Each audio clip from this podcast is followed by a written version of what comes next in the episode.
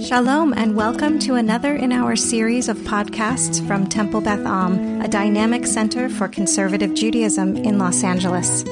This is a recording of Rabbi Adam Kligfeld's weekly Rashi study class. And hello to anyone, and I know there are out there because people let me know about it, who are listening to this asynchronously on Temple Beth Am's podcast.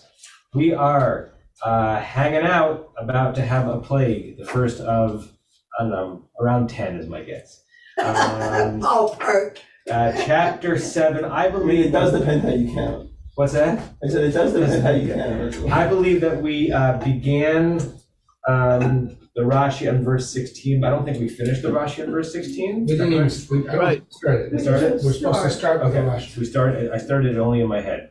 Um, so, um, let's, uh, let's get the verse down so that we know exactly what verse that we're dealing with. And welcome to new student, Rona Karp, who, uh, has been talking about joining this class for a while and is showing up, and it's so great to have you. Do you have Sefaria there? You have the, Yeah, I'm trying to figure it out. I think I have it. I, I found the verse and then I clicked on the commentaries and found Rashi. So I think I got it. very good. But, but I hopefully will get a book because I don't, this is weird. It's weird, but you, uh, it's, it's, it's You get used interesting how you get used to it. I, I I joke, but it's not a joke that all of the wonderful and colorful and meaningful and expensive books that I have on my shelf, they're all available for free on Sefaria at all times. It's such a strange transformation. It's amazing. It's a, I think in some ways, Sefaria is, is, is the greatest, know, Resource. it's actually the, one of the greatest revolutions in Jewish intellectual history ever, right?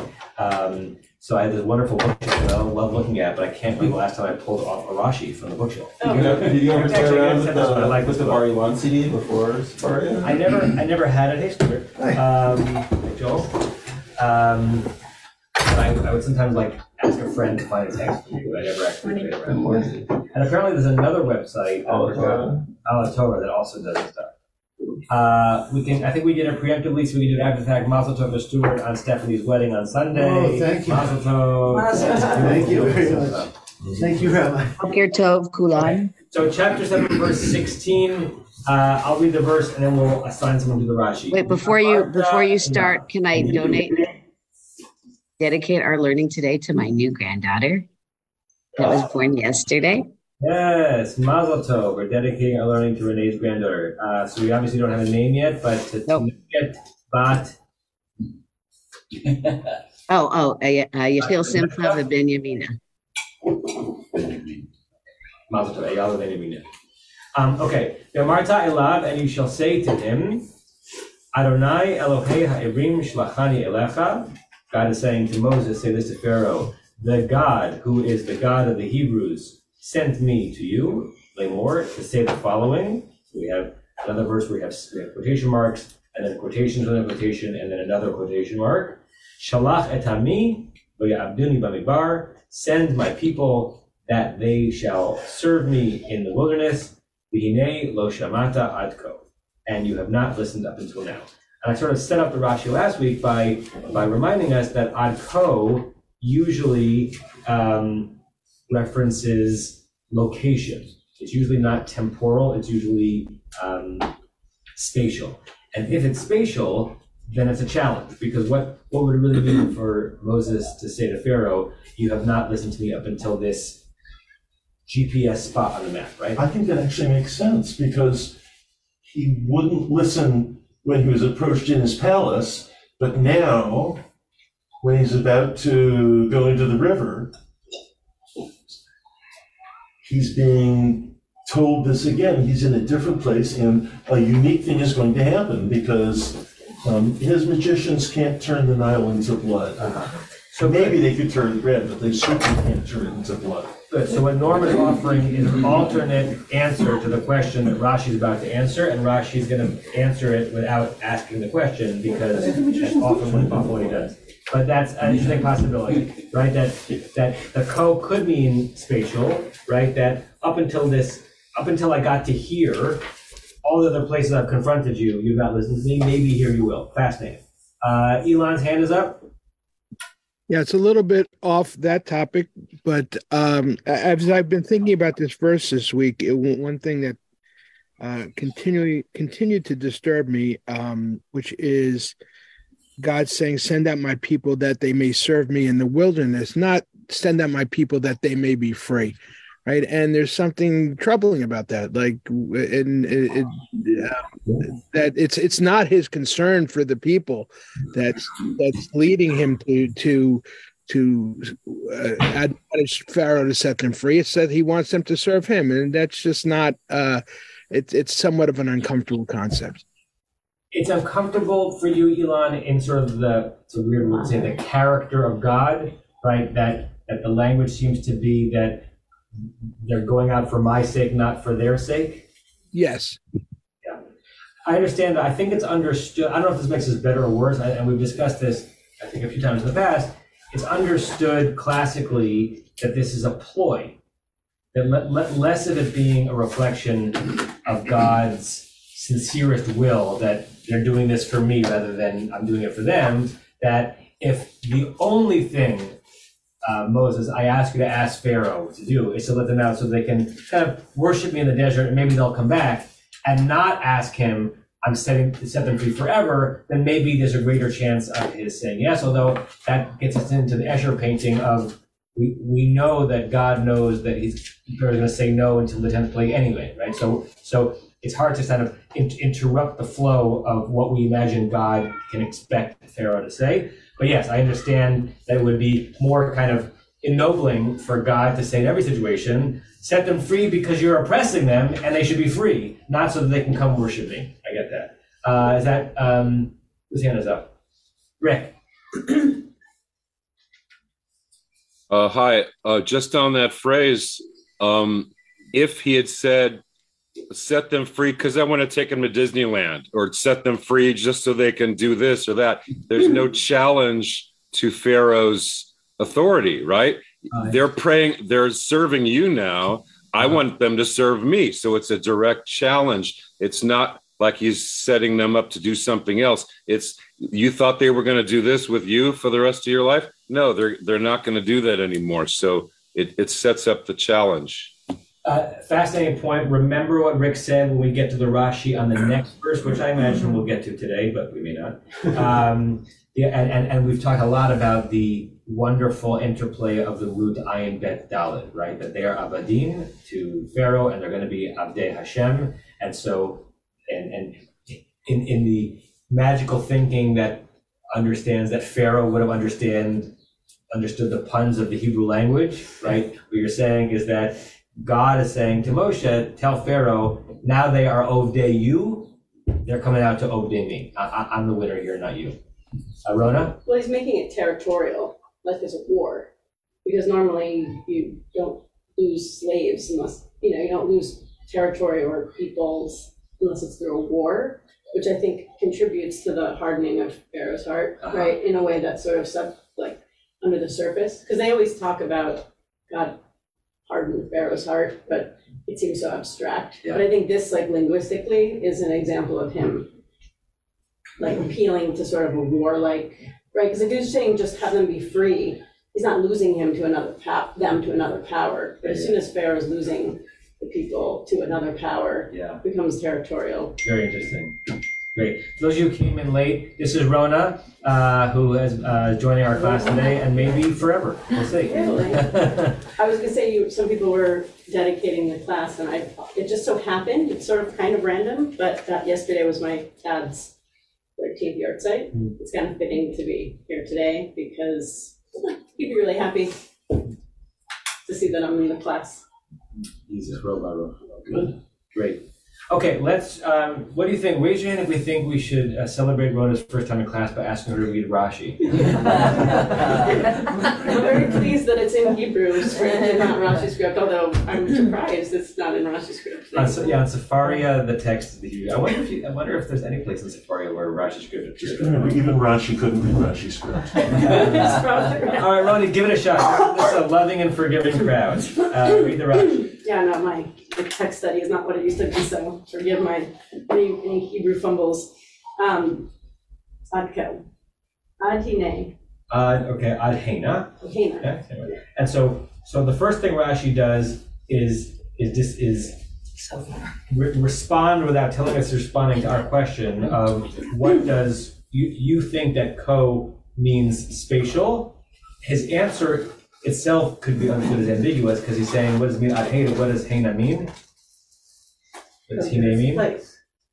Here. Well, it won't be in this Until place. here. Until now, right? Here, right. The Yeah. problem with, with Rashi's turning ad ko into ad Hena is that's also ambiguous. You can say, does the Hena mean here in this moment, right? Or here in this spot, right? So he hasn't really resolved it unless, I don't know, in early medieval uh, Hebrew, Hena um, was, was, was more obvious um, about time rather than space. But but he quickly moves on. He says, "You you reader are wondering what the word code means. It means here. But let me give you another answer because I know you're wondering that why why the word co is used, particularly because co usually has to do with spatial relations. we Midrasho. show. Ad tishma mimeni makat torot she'atach vav the co, put the word co in that word in quotation marks.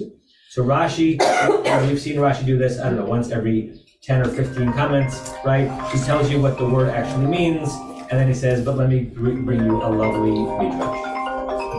Amar Hashem. So let's, let's translate that. Ad shetishma mimeni.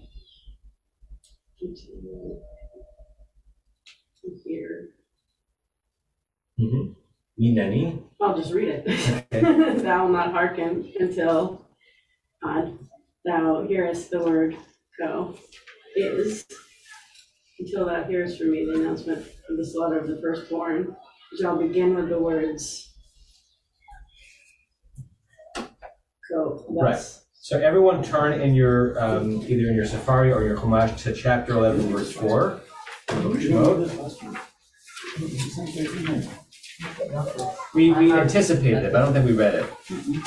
You think we read it, Joel? Maybe I read it to myself, it sounds very How familiar. dare you? Okay, Getting out of control. What are we looking at, eleven? eleven. Starts the fourth aliyah. Yeah. Fourth. Uh, Parshat Bo. So when we get to the tenth plague, which which we will get to, I don't know, in a year and a half or so, uh, the Torah says, "Vayomer Moshe." Moses said, "Ko Amar Adonai kachatzot halayla ani yotzei b'tok Mitzrayim." Thus says God. Um, the here the ko is the thus. Kachatzot halayla at, at around midnight ani yotzei b'tok Mitzrayim. I'm going to come out in the middle of Egypt. And what am I going to do? I'm going to smite the firstborn. Right. So Rashi says, and this is su- such an obvious. I'm sort of grateful for Rashi as naming this as midrash as opposed to him thinking that we should think of this as pshat. That when when Moses says to Pharaoh, "Lo shamata ad ko," you have not, and I I know you're not going to listen to me until the ko moment. What's the ko moment? The moment of not the tenth, the first plague, which we're on right now, the moment of the tenth plague, which is going to begin with ko. Now, those you know a little bit about Parshat, Ve'era, and Ko- and Bo, what is what's a potential critique of Rashi on this resolution? Rebbe, Well, hello. maybe, maybe Moses uses the word ko. Ko is the Oh, yeah. first word of the Ah. next, of the next, of the next verse, but it's not, it's not said to Pharaoh. But there's gotta be, I'm trying to do a search, can't find it, there's gotta be another ko before then. Correct. Rick, is that where you were going? Let's hear it. Uh, hi, thanks. Um, farther, farther into it, since you went ahead, there in verse eight, the your servants will um, uh, come down to me. They'll prostrate to me. Okay, all the people will follow you. So that's the resolution there about which way the Avadecha are going to go. It's uh, eleven eight. So m- maybe Rashi liked that co better because it leads to that avadecha Uh-huh. in- instead of all the other co's. So um, I want to share with you the commentary of the um, of the Mizrahi, who's one of the super commentaries on Rashi, because he is um, reacting to the same sensitivity. So it's on the screen now. So Mizrahi again writes a kind of a linear commentary on Rashi's commentary on the Torah. Um, when we've looked together at super commentaries on Rashi, we've more often looked at the Gur Aryeh, which is written by the Maharal of Prague, but Mizrahi is, in fact, when you buy the set, that is the super commentary, like the actual books, not the Sefaria, actual super commentary Rashi, is called in Jew speak buying the Mizrahi, because that's the primary super commentary Rashi, and then the Gur Aryeh is in the bottom. So I have a set of Mizrahi on my shelf, and look what he says. So look all the way on the right side of the screen. Umidrasho, so he's not quoting Rashi, not quoting the verse. Umidrasho, Ad Shedishma Mimenu, uh, it really should be Meni, Makat Bechorot Sheftach Ba Ko Amar Adonai Kachatzot Halayla. So, um, as the Mizrahi says, Hi there, come on in. So this is where. There's two Were you- chairs you- down there. did- Was there not a sign on the door? There, I'm just kidding. Oh, okay. There's Uh, two there's space chairs. over there. there's, and there's Um, two chairs kind of hiding. Welcome Rebecca Leonard. You can also wish a you mazel guys tov to put Rebecca it? Leonard on Of. Hannah's graduation. Um, You have your answer to your question. what's that? I think you have an answer to your question about whether we should be up here. To, to grab it? His mom. I want to remind you that in the early, pre-COVID days, we, we were up to twenty-five. Uh-huh. Right. It, no, it does make the audio so much easier. Maybe it was a way to fix that in Pilch. Okay, so, um, Mizrahi quotes Rashi and he says, Perush b'makeh, or b'makah atzma, that, that in the tenth plague, the word ko is used in the actual plague. Two Abal b'sha'ar hamakot, but in the other plagues, enu Adonai, rak. In the other plagues, when the word ko appears, it doesn't appear in the moment the plague is actually coming out, but it actually appears in in Moshe's warning Pharaoh that it's coming, right? So Ra- Mizrahi is defending Rashi. Rashi is legit in saying that this is an interesting midrash that says you're not going to listen until the big grand ko. Which ko? The ko that I'm going to say when I'm actually doing the tenth plague. Yeah, the word ko is not an uncommon word. It appears in other plagues, but it only appears in the warning, not in the execution of the plague itself. Okay. Um, there was a chat. Let me just see what someone wrote. Oh, Ruchima Meimrona. Uh, okay. Um, is that the end of that Rashi? Oh, I'm on the wrong page. Um, good. Any comments or questions on that Rashi? On what, it- on what the verse means, what Rashi thinks the verse means? Okay, Well, I just. Larry. Yeah, I just, I'm checking. Actually, there isn't any other time when Moses says to Pharaoh, "Ho." All right, and this is in verse three of chapter ten. All the other codes are when God's telling, God's telling um, Moses what to say. Right, the warning, the, the, the warning that something, right, it's, it's, it's Moshe's, it's mostly God saying to Moshe, this is how you should warn Pharaoh, but it's not, it's usually not in Pharaoh's direct presence. Eh, except in ten three. I think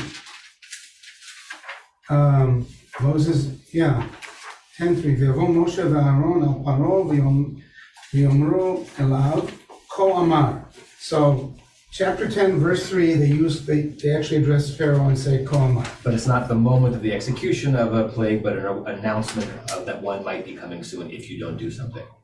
Okay, that's really splitting hairs. It is splitting hairs, yeah. Welcome to rabbinic, to rabbinic brain. Um, speaking of splitting hairs, I forgot, I wanted to go back to one other thing on verse sixteen that we discussed last week. The, the first Rashi on, um, or the Rashi on verse fifteen talked about the significance of Pharaoh going out to the water, right? And Rashi saying that why does, um, why does Moshe meet him there? Because that's where Pharaoh was out, um, Doing his thing. sort of semi thinking he was privately taking care of his needs because he was a god and he told the Egyptians that he didn't have to take care of his needs, and that's where Moshe claims him. I wanted to share with you the uh, the commentary of that on the Chizkuni because it was it was significantly it was different enough from the Rashi's that it was worth our looking at. This is not the Chizkuni that you mentioned last week, because we you mentioned the Chizkuni, that was not this one, I think, right?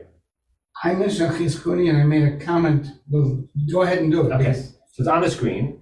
So on the phrase Amarta Elav, which is our verse, the the, Chizkuni says ye- that Yud means Yesh Mefarshim.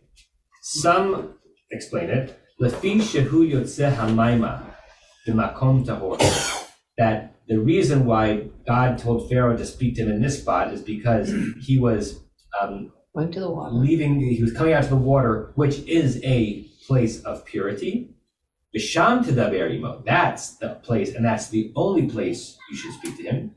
Aval lo bebeito, but not at his house, God forbid. Shelo lahaskir shem shemai b'makom gilulim v'tinu. Don't mention God's name, maybe again in his palace, which is a schmutzy place where um, it's filled with idolatry and, and licentiousness and all of this stuff. It's not quite the opposite of Rashi, but Rashi invokes the notion that what Pharaoh, what Pharaoh is doing by the water is tinuf, right? Is taking care of his bodily needs, right? And Chizkuni says, no, the reason why you're speaking to him there is because you should only mention God's name in In a a place of purity. Um, and um, that, maybe we did mention this because you were asking about whether or not it's really okay to study in the, in the bathroom, right? Well, what I said was, Love it would seem that you can't study in a place of idolatry, which some people would say a church is, Right. especially if it has an icon or a statue up there. But maybe it's okay to study in the bathroom. Yeah, yeah, not according to Chizkuni. Uh, Tova. Um, I wasn't here when we studied the previous verse, so this may have already been brought up, but, um, in fact, part of what the Pharaoh's duties were as sort of the not totally divine, but near divine intercessor to the gods was literally to renew each day the work of creation. Hmm. And part of that renewal had to do with ceremonies of the Nile Hmm, that were ensuring its continuing flowing and rising. Yeah. And that, to the extent that this is reflecting some kind of historical memory, is more likely what they're reflecting, which actually makes all the more powerful what's going to happen Yes. in the next. So another great segue to the next verse. So now we have to remember what Rick said and what Tova said as we read verse 17 and the Rashi's on it. I, I just want to say that we commented that we needed Tova here last, when- last week because we knew that she would know something that we don't know about Egypt and life in the Nile. Yes. We missed you. It was like, there was this Out loud. question and it was Tova would know. We, we too bad Tova's not here. Sorry, guys. Uh, Rick. Yes, hi. Um, yeah, thank you, Tova. I, I try to fill in when you're not there, but you're you're the best. So again, with this scene, the scene ends uh, at 23, and yeah, you can think that Pharaoh's alone; he's going to the bathroom, but you could also think he's performing this ceremony, and there's other people with him. They just didn't get mentioned yet.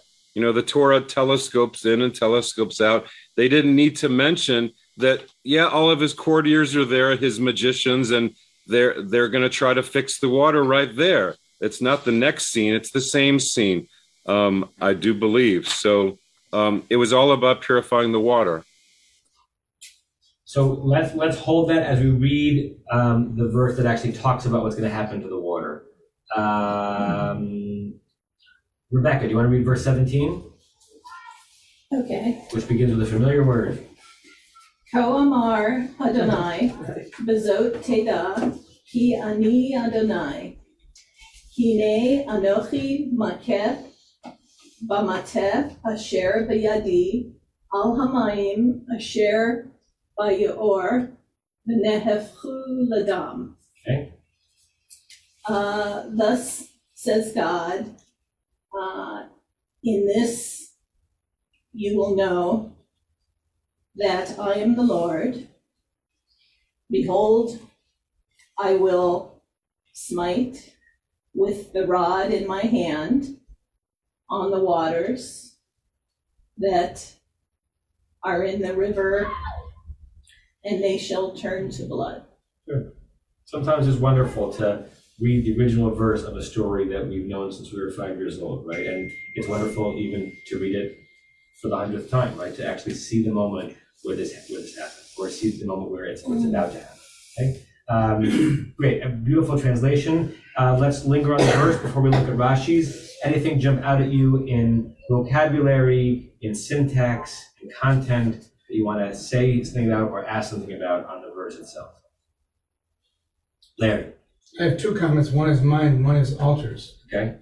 So my comment is, is simply to remind myself, you all know this, What's actually happening here is this is still inside God speaking to Moses, telling Moses what to tell Pharaoh, and this is part of what he's telling Pharaoh. This is not what actually happens. Right, we're, we're within the third quotation marks that began in verse 16, correct? And lest I forget, when we get to it in a week or two or three, when we finally get out of this, we never go back to finding out that Moses actually went down to talk to the Pharaoh at the, by himself at the waters. We just go into Aaron does it, if I'm not mistaken. No. Which, no? Moshe and Aaron. Yeah, Suchei Moshe. No, no, but we never, we never, we never hear, The- the and Moses, and Moses encountered Pharaoh alone, and this is what Straight to the smiting of the water. Straight to the smiting. Right. So we assume that it happened. Alter's comment is on the previous verse, but I think it applies to this one as well, and I really can't, I, I didn't notice it. He says, it should be observed that this prose narrative, in a style not evident in most other biblical stories, proceeds through the solemn, emphatic reiteration of refrain-like phrases and entire clauses, both in the language of the narrator and in the dialogue. Hmm? I'm not sure I understand it, but he thinks it's very different uh, language than is than than we get elsewhere. Can you read that again? Yeah. It should be observed that this prose narrative, in a style not evident in most other biblical stories, proceeds through the solemn, emphatic reiteration of refrain-like phrases and entire clauses, both in the language of the narrator and in the dialogue. What are, what are those phrases? What, what I, what I think he's saying is that, and I don't know, is that there's a lot of, in, in, in a text that we praise as being terse, there's a lot of words and phrases that are repeated, that seem to be repeated for styli- stylistic emphasis that you didn't need, particularly if you wanted to write a story as tersely as possible. It's reminiscent of some of the things that Rashi says way back when in our class in um, Parshat, um, what is it? Parshat Chayei Sarah? Uh, no, Parshat Vayera, when, um, when, when, when, when Abraham is telling the servant about, uh, finding a, a spouse for his son, we have the story basically told in th- three, three times, which is very unlike the Torah, because Abraham telling the servant what to do, the servant thinking about what he's gonna do, and then the servant, and then the Torah telling us that he did it, right? I wonder if Alter's saying something similar here, that we're gonna have this kind of recurrence of like, what Buber might have called a light board, that you didn't need to tell the story briefly. But that exactly is what I say we don't do, because it's not here. Actually, it also happens, I think, with, with, with Jacob, right, in Lavan. He tells the story three times, that's the other, there's a couple of places where the three, no, that's the first one the rabbi's talking about, Eliezer. There's several places where there's a three-part story in Bereshit. But here we don't have that, because if we had that, given my previous point, we would have gotten to a point that says, and then Moses went to meet the Pharaoh, but we don't have that. Right. So, But we usually get that when they've changed something a little bit. He hasn't exactly quoted exactly what he was told to say. And that's when we get that. But in this case, we're going to be told at verse 20, someday. uh, Suchein Moshe ve'Aharon Kashir tzivah Hashem. We're going to be told that Moses and Aaron did as they were commanded by, and that means the nine verses or so of quote, we don't need to repeat again because they did just the way God said. It would be helpful as a, for me, Mr. Alter, if he told me which phrases you're referring to, it would help me understand his comment, so next time I have an, I have an audience, then I'll remind myself. Uh, Stevie and then Sue. I think what Alter's getting at is that we've had a lot of words that seem to be setting up this verse, right? We've had the word hine like five or six times in the last four verses. We've had uh, the the staff that is nepach nachash, right? As, right, which was not the, the word that was used earlier, but now it's nafoch ladam, right? That same term we had adko and then koam Hashem indicating like, you know, you have a chance now, hmm. right? Like, I think that there, I think that's what all they're saying is that there's, is that e- even in this small snippet of narrative, there's like a lot of repeating terms. Interesting. Great, thank you, Stevie. Sue and then Diane? Well, I agree with Stevie. I was thinking the same thing that I feel it just feels like we're singing a song practically. It's like the Koamar and the Bezot Teda and the Ani Adonai, and he- here it is, and it's in my hand, and we're gonna da da da da. And and then the one thing that strikes me as just a little bit odd is that he then it, it then says we're gonna, you know, I'm gonna take this rod in my hand and, and it on the water that's in the that's in the river, and we're gonna Maya share by yeah, and he's already there, and he's at the river, and the Pharaoh's in the river, and now we're talking about the water in the river. Like, what water would we be talking about? It seems a little like um, Or the reverse, I'm gonna, sm- I'm gonna smite this river. Which part of the river? The water the of the water of the river. It's a little bit like that. It's Yeah. so Interesting. Well, when magicians do it, don't they do it with water that's not in the river? So that the- Oh. Uh, Latehem. So, While you're looking, Diane and then Tova? So I think there's confusion in this verse about who's actually striking the water. We have the advantage in English of having quotation marks, but there are no quotation marks in Hebrew. By this you shall know I am the Lord. See, I shall strike the water in the Nile with the rod that's in my hand. And we, we, there are other places where we talk about God's body parts. So how did it say, why isn't it, I, Aaron, mm. shall strike the water? Right, and so if you look briefly at verse 19, which will be another interesting Rashi, which I don't think we're ever going to get to. um, in verse 19, it's Vayomer Nai Moshe and Moral Aaron Kachet Mancha, right? So we're, still in the the scene describing what's going to happen is not happening, but God's going to tell Moshe have Aaron do this. But in our verse, right, the, the it's it's, it's the the ani is interesting because the ani is Adonai, and therefore you would think that the Anochi Makeh would also be Adonai, but Anochi Makeh b'yadi, that seems to be a human, a reference to a human person who has a human-like staff in a human hand. So, um, but as Larry reminded us, none of this is actually happening, right? It's just God's telling Moshe to tell Pharaoh that will happen. Uh, Rona, Tova, and then uh, Rick. How, how similar is this, like, prophecy, I guess, to generally how God talks to Moshe? Because I know that every prophet receives prophecy differently and reacts differently, right, in their relationship with God. Moshe is typically like a little bit less active, I think. God just sort of tells him to do stuff and he does stuff. Um, whereas a lot of other prophets throughout the Tanakh argue with God or they run away from God. Like they all have different personalities. So how much of this is is about structure of the story and how much of this is just about the nature with which Moshe received prophecy? It's an interesting question. There are definitely moments where Moshe's presence before God is to receive and transmit the word. And there are moments where Moshe complains to God and argues with God on behalf of the people and changes changes God's mind. So far, Moshe's encounter with God has been, you know, receiving the revelation at the burning bush, but then also engaging with God about the fact that he's slow of speech and he's not worthy for the job. So I think there have been several modes. Um, so I don't, I don't, I don't have a great answer to your question, but I think that that that Moshe himself is is presented as several different versions of a prophet in terms of how passive or active he is in God's presence. Tova?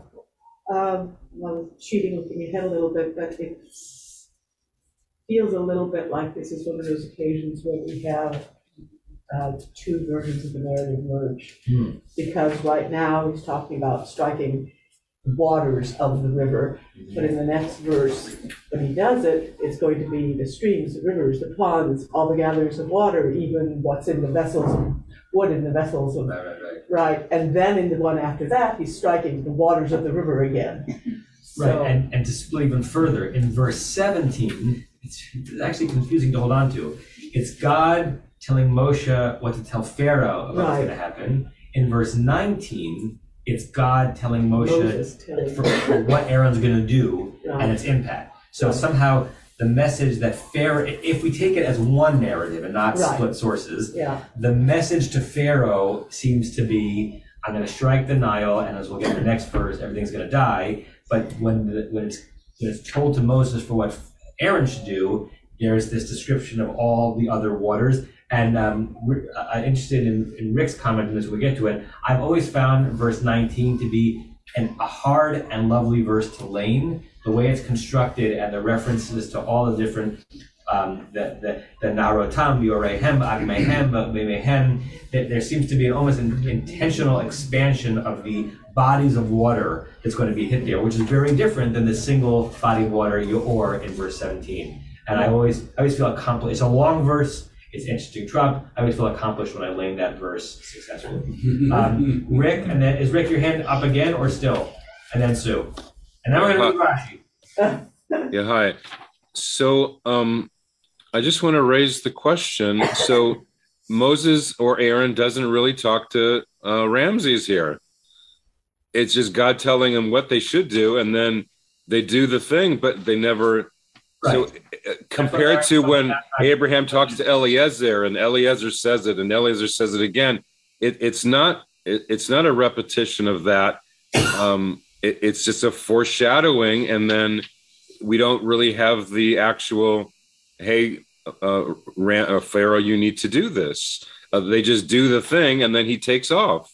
He turns around and leaves. I mean after the anyway it, it's it's it doesn't follow the narrative is what i'm trying to say. it doesn't it, the, the, the- we never find out in real time a full description of all that is pre- that is predicted to be happening in this verse. And Larry pointed out the actual encounter between uh, Moses and Pharaoh about this is skipped over. it's not there yeah Can we just take a moment and look how happy and relaxed Elon looks and decide that we should do a Rashi class trip to, to, to Cape Cod? I mean, Ah. Yes. I mean, why should it only be Elon who gets to study Rashi in that setting?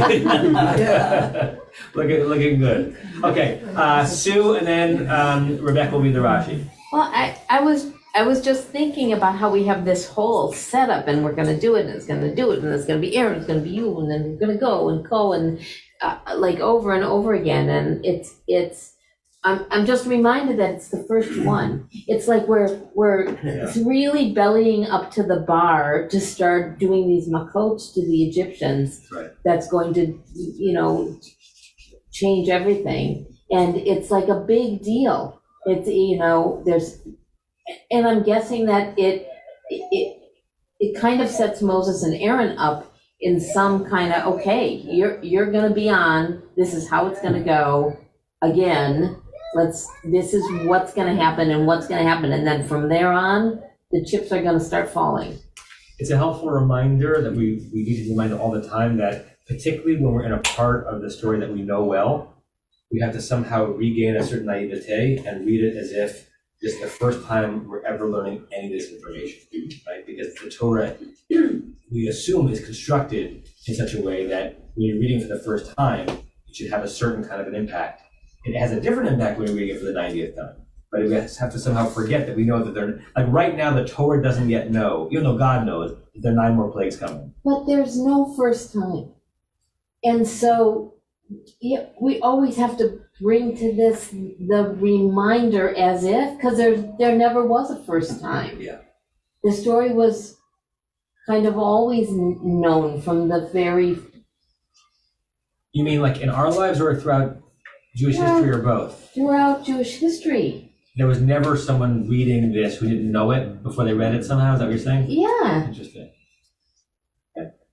Um, I mean, that, that might be true, except for the, you know, the rare circumstances of someone who comes to Judaism or to text Judaism later, but I. Fair, fair right. enough, but And in, it- Particularly because it was an oral tradition before. that's what I Yeah, mean, is that there was never a, a first time. This is a, a you know, whatever. You're gonna, Steve's hand is up. Can you let Larry respond? Larry's gonna or crack is your up hand for not some even reason. Why is No, Larry yeah, laughing? Um, sorry, do you want to? What's Larry? Larry- Larry- Larry's gonna response chomping at to the bit. Sue because it's reminding me of what Diane observed.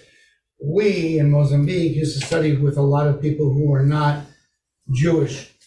And Diane always used to say, their read is so different than ours. And I think it gets to Sue's point, we as individuals and as a society and community, we grew up with this. So it's already, it's in there, it's in our, even in our DNA, I can you know, even say, you sit, you study with, with Gentiles, and I don't know if anyone's going to agree, it's a completely different experience. Yeah.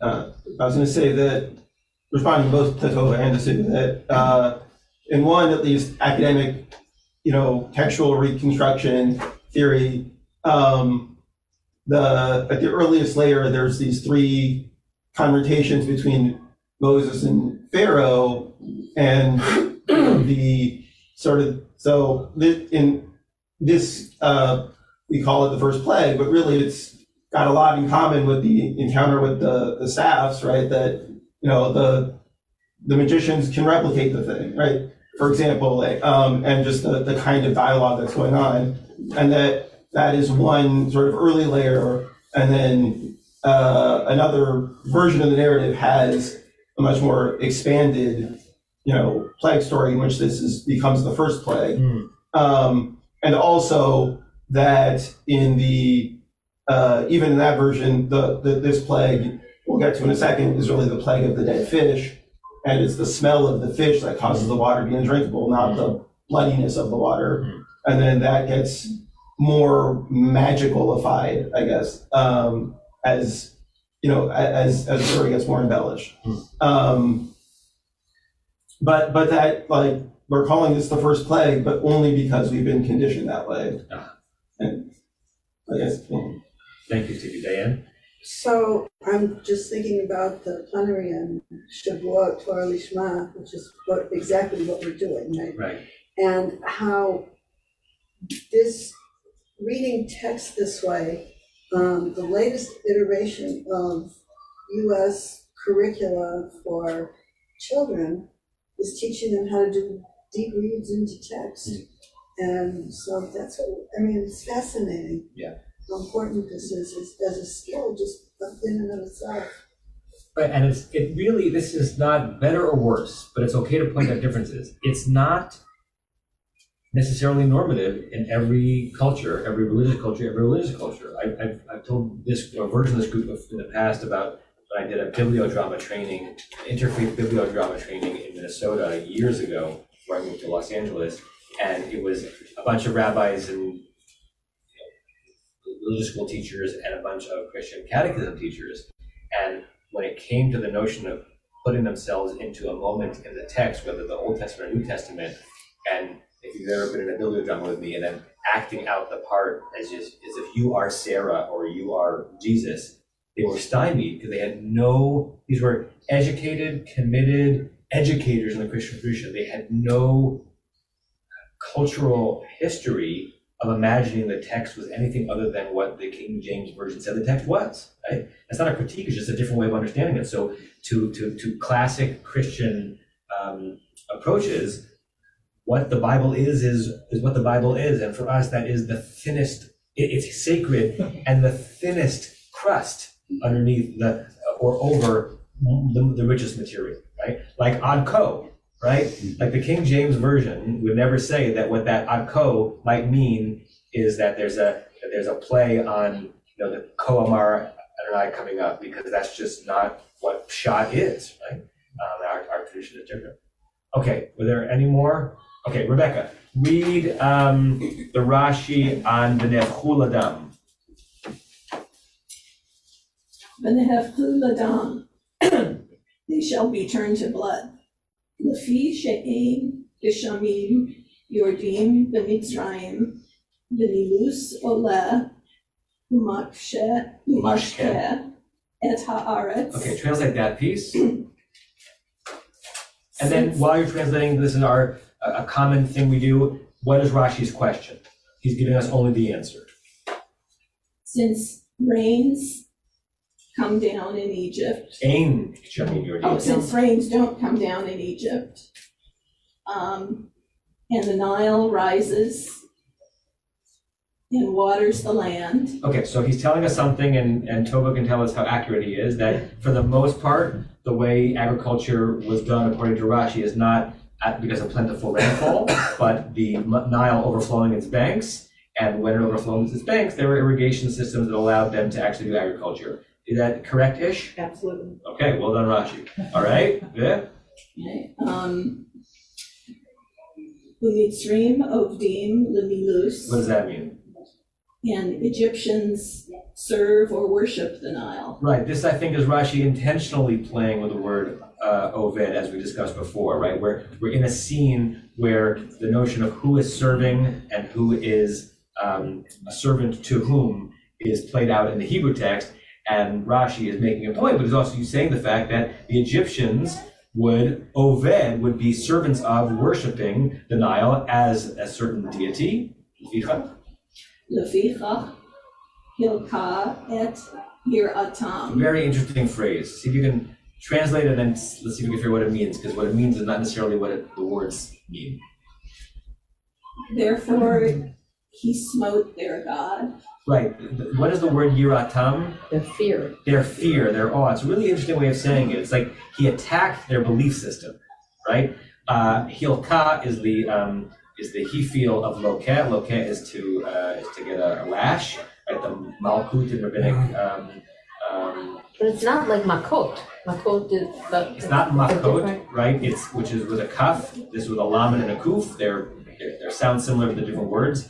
Um, you know, rabbinic punishment for uh, transgressing certain sins was mal, malkut, which is forty minus one lashes. So la- lahalkot is to smite someone hard, right? And it, it, the only way to translate it would be he smote their awe. He tried to destroy their faith, something like that. Go ahead. Va'achar va'achar kach, Hilka otam. And afterwards, he smote them. Okay.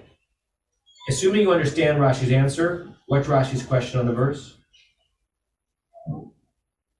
Why do you start with this, with this makan? with this- Right. Why do we start with the river, which yeah, it's going to make the it's going to make the the country smelly, but no one's in no one's being injured yet, right? So and, and the point is to pressure people because of their their discomfort or pressure the leader to do something, why start here? Or maybe you could just ask it even more simply, why start with the river?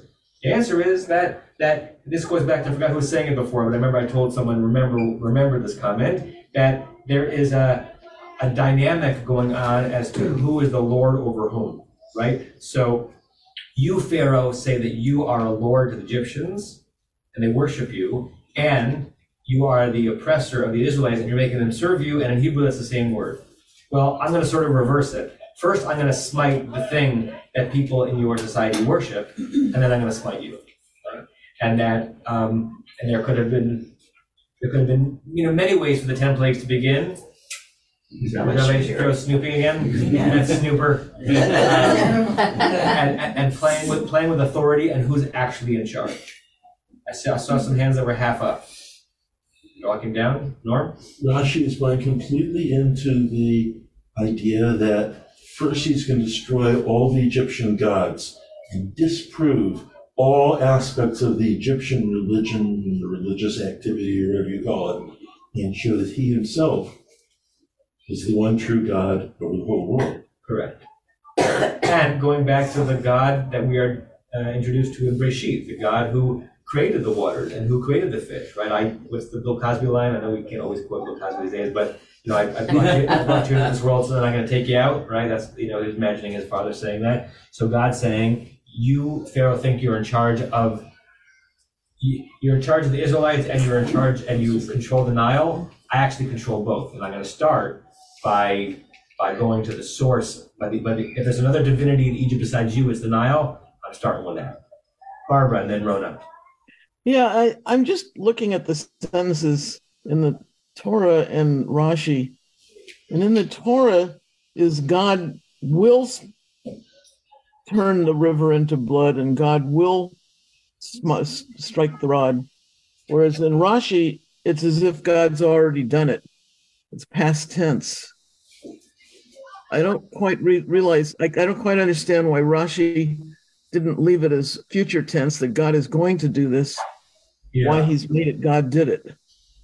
Yeah, I don't know if I have a good answer to that. I don't think Rashi would disagree with you. I think Rashi was just writing. Rashi knows that he's in a part of the conversation that is predicting what's going to happen, but Rashi is writing in a in a syntax that just that that's that that kind of puts him inside the moment when, it, when, it's, when it's actually happening. Why I'm not quite sure, but I don't think he's trying to disagree with your premise that this verse isn't about uh, a prediction about what's going to happen in Egypt. Um, Rona? Um, I think this is a good introduction to how the plagues are gonna be very like systemic. They're not object oriented, right? They're not like, I'm gonna do something bad to you, you're just an object. Like, it's more, I'm God, I'm gonna systemically interrupt the environment, right? Like, it's almost harkens back to like the days of creation. Yes. I mean, it would be cool if the first seven Makot related directly to the first seven, I mean, the seven days of creation. It doesn't obviously relate, but water is one of the, it does. It, it might not, it, I'm sure it's not a one-to-one, but it's an interesting, yeah, and it's interesting It that might be like the bugs, the insects. There are ten statements. Gotta get there. ten statements of creation, so I don't know, I've never really like thought of the two in relation to each other in that way, but, um, but it all kind of comes back to everything being like, it's, everything being systemic, right, and not, not, not being in charge of one thing, but being, but just ha- being like the, the the catalyst of the whole, the whole, like the butterfly effect, that's God, right? It's not a one-to-one in order, right? Because the Right. penultimate plague is darkness, whereas God, God, Created God separate placing darkness. light and darkness in their places early in the creation. But it's reminiscent of the way in which the flood story is an undoing of the order created by God in the creation story, right? So in, the, the way the, the seas are created in Breshit is that God like sucks up the water and makes them be where they are so the land can emerge. And then in the Noah story, God says, yeah, I can also undo that like that, right? As we are seeing in many places on our planet right now. And this is um, evocative of that, that, that, that the, the animals being where they're supposed to be, and the water flowing where it's supposed to be, and light being light when it's supposed to be light, and dark being dark when it's supposed to be dark. I set that up so I can unset that up at, at will. And that is systemic. Joe? Do we know I'm who? sorry, Diane, but Do we know who was older between Cain and Abel? Yeah. hey, we do. I think Cain was, was, was first. I understand. Cain was. Yeah. So, no, otherwise it would be the killing of the firstborn. We Also mimic that. Uh-huh. Uh, Diane? So Rashi is surprisingly conversant with both Egyptian culture and Egyptian um, natural whatever. And I, it's, I mean, I'm surprised That he knew that much. that he knew that Well, much. Tova was his tutor. How much knowledge of the ancient world was there? It was very generally known. Egypt was admired and well-known throughout the lands for many, even past their peak. And sort of the nature, that, that special nature of that land with the, with the Nile and the flooding of it and that culture, it, it, wa- it was well known. I'm not surprised that they, they had that knowledge. Well, I'm, I'm looking at Rashi on verse 19, and it's like just like our rivers in France. So, What do you mean? if um, Oh, I, verse 19? I opened. Oh, we're- we're not- No, we're- we're- yeah, we're not there yet. Yeah, we're not there yet. Yeah, no, but um, the commentary. Okay. Okay, up to seventeen. Let's go, let's go, I think we finished seventeen, anyone Eighteen wanna, now. ready to jump into eighteen? Um, yeah, Uh, uh, whom have we not heard from? Renee, do you wanna read verse eighteen? of the regular, right? Uh, Vahadaga shar be'ar tamut ובאש היער ונלאו מצרים לשתות מים מן היער. Okay. The fish life that is uh, in the water will die, and the river will become uh, foul, and the Egyptians will grow tired of drinking water from the river. Okay, alright, a couple interesting vo- vocab words here. So dagash or that's easier Hebrew. Um, the, the fish you you translator maybe the translator looking at it says fish life as if to say like all marine life. It's not it's not like a single fish, but fishy things that are in the water will die. Uva'ash hayaor. Ba'ash interesting. Bet ayin shin to smell, to be foul, to stink. Right? Sometimes it's understood as an actual olfactory stinking. It's also understood to be With like having a stench in your reputation. Anyone know the historian There's another Breshit word I won't where this spell word is yet. used? Someone complains that his reputation has been ruined because of uh, of what someone else did. Jacob.